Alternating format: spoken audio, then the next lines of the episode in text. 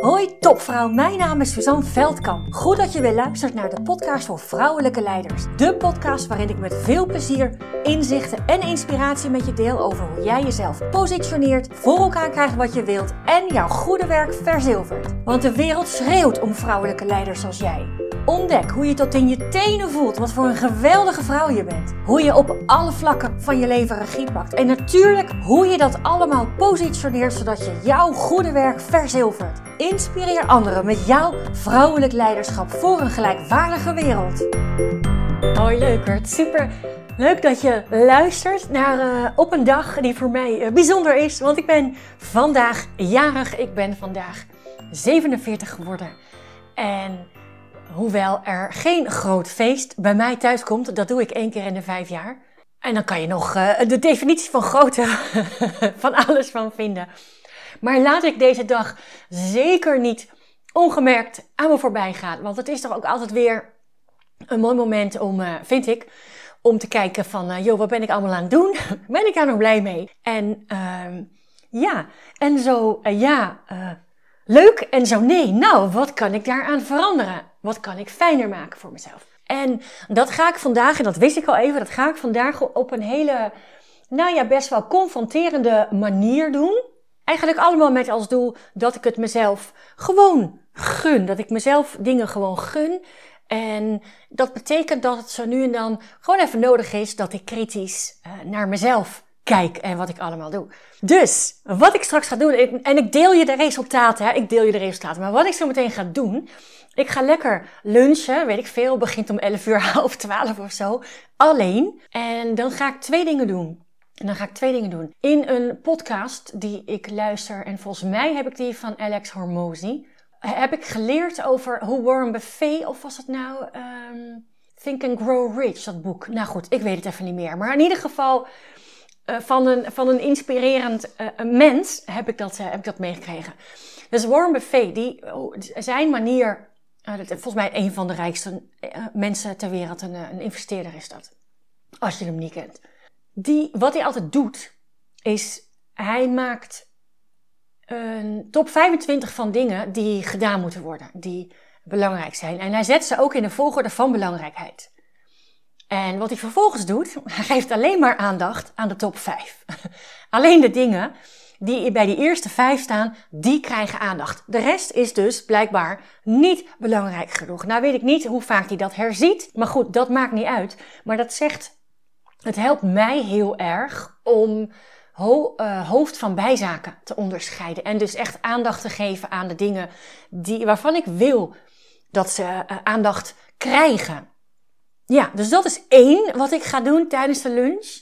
En, en natuurlijk uh, laat ik je de uitkomst weten en neem ik je mee in wat daar dan uitgekomen is. En wat je dus ook de komende tijd van mij kunt verwachten.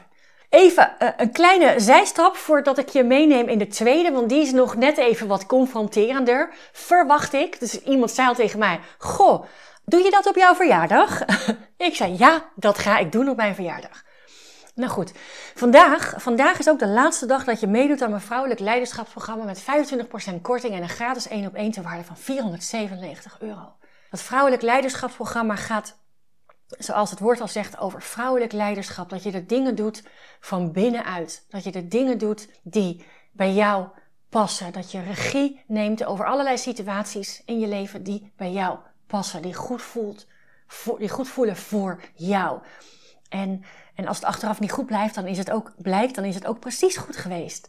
Want uh, dan had je blijkbaar die les nodig gehad. En natuurlijk gaat het programma ook over jezelf positioneren jezelf positioneren op je eigen authentieke manier. En zodat je veel en veel en veel meer en sneller voor elkaar krijgt wat jij wilt. En groeit in functie, in geld, in energie.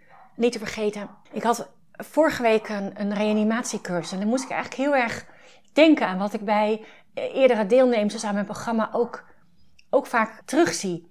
Ik wilde eigenlijk, ik doe, ik deed, doe al jarenlang elk jaar een reanimatiecursus. Ik denk, ja, je weet maar nooit. En ik had er op een gegeven moment geen zin meer in. Covid hielp natuurlijk ook niet. En god, allemaal gedoe. En ben je zo gewend aan thuis zijn dat zo'n avond een cursus en gatsie.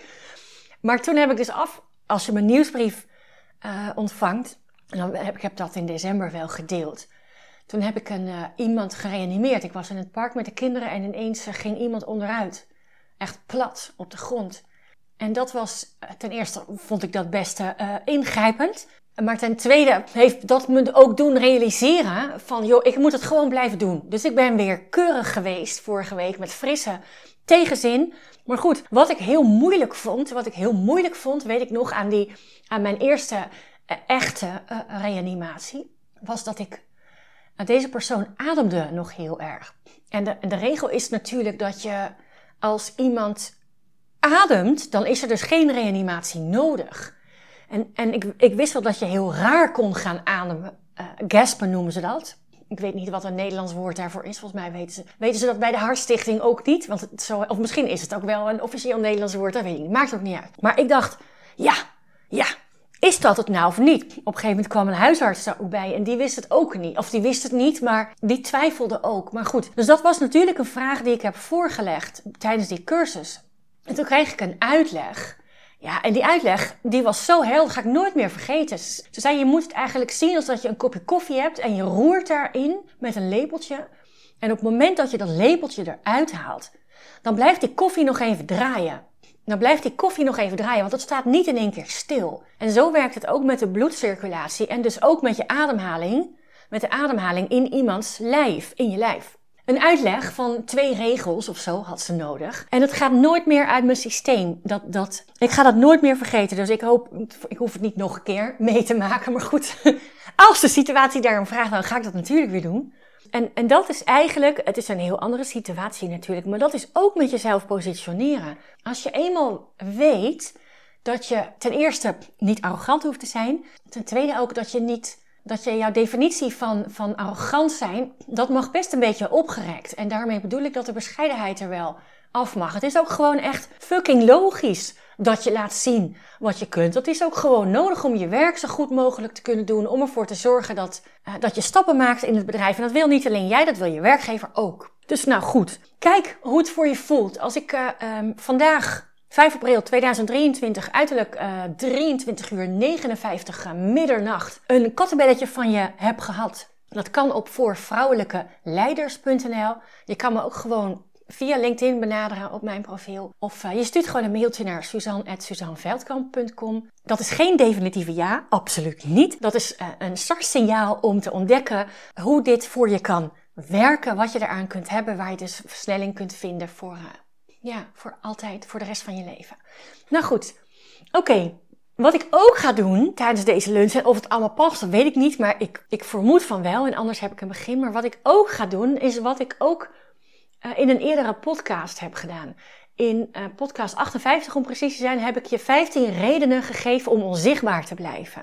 15 redenen gegeven om onzichtbaar te blijven. En waarom heb ik dat nou gedaan? Omdat als je een oplossing voor iets zoekt, of als je iets wilt, dan is een oplossing vinden veel moeilijker dan fixen wat er niet goed gaat. Dus in plaats van zoeken naar een een of ander briljant idee waarmee je voor eens en voor altijd uh, zichtbaar bent en dat je groeit en bloeit en voor elkaar krijgt wat je wilt en mensen meekrijgt met de grootste moeiteloosheid die er bestaat, dat is een hele moeilijke zoektocht. Dat is een hele moeilijke, die is veel te moeilijk. Die is veel te moeilijk. Het is veel gemakkelijker om te kijken van joh, waar, waar zit nu mijn, uh, mijn uitdaging en die fixen. En dan, uh, dan krijg je veel sneller voor elkaar wat je voor elkaar wilt krijgen. Dus dat ga ik ook doen. Mijn vraag aan mijzelf tijdens de lunch vandaag wordt: uh, wat is er voor nodig om ervoor te zorgen dat ik op 31 december 2023 stop met mijn bedrijf? Stop met Suzanne Veldkamp Academy.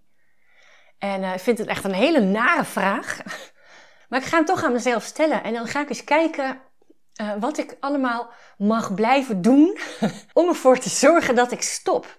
En dan hoop ik eruit uh, te krijgen, dan hoop ik eruit te krijgen, en dat gaat vast lukken, uh, waar ik mijn aandacht aan mag geven. En terwijl ik dit aan het vertellen ben, denk ik dat ik met deze mag beginnen en dan vervolgens de top 25 acties mag maken volgens het advies van Warren Buffet. Nou, ik deel je, ik maak je deelgenoot van, van beide antwoorden op een ander moment. En uh, ik weet niet hoe confronterend mijn eigen antwoorden zijn. Maar goed, hé, hey, nou ja, Uh, het is wat het is. Het is wat het is. Dus um, ik ga dat gewoon maar doen. Dus dan hoor je het vanzelf.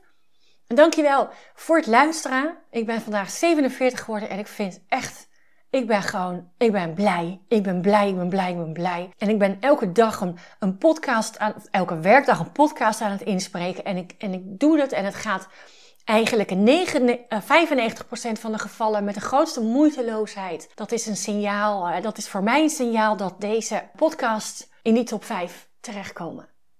In de top 5 uh, eh, belangrijkste. Dag lieverd, dankjewel voor het luisteren van dit verjaardagsbericht. En heel veel liefs. Dag.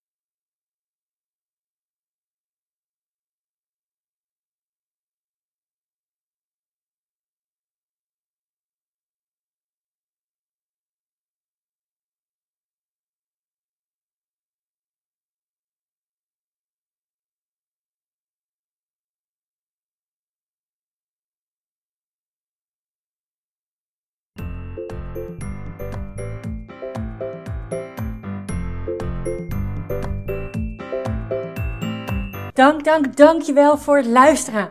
Was deze podcast nu waardevol voor je? Heel goed, dat is precies de bedoeling. Ik zou het geweldig vinden als je iets voor me terug wil doen. Dat kan door deze podcast te delen met een vriendin, in een groepsapp of helemaal geweldig op social media. En gebruik je Spotify? Laat dan weten wat je ervan vond. Dan maken we de wereld samen gelijkwaardiger. Dankjewel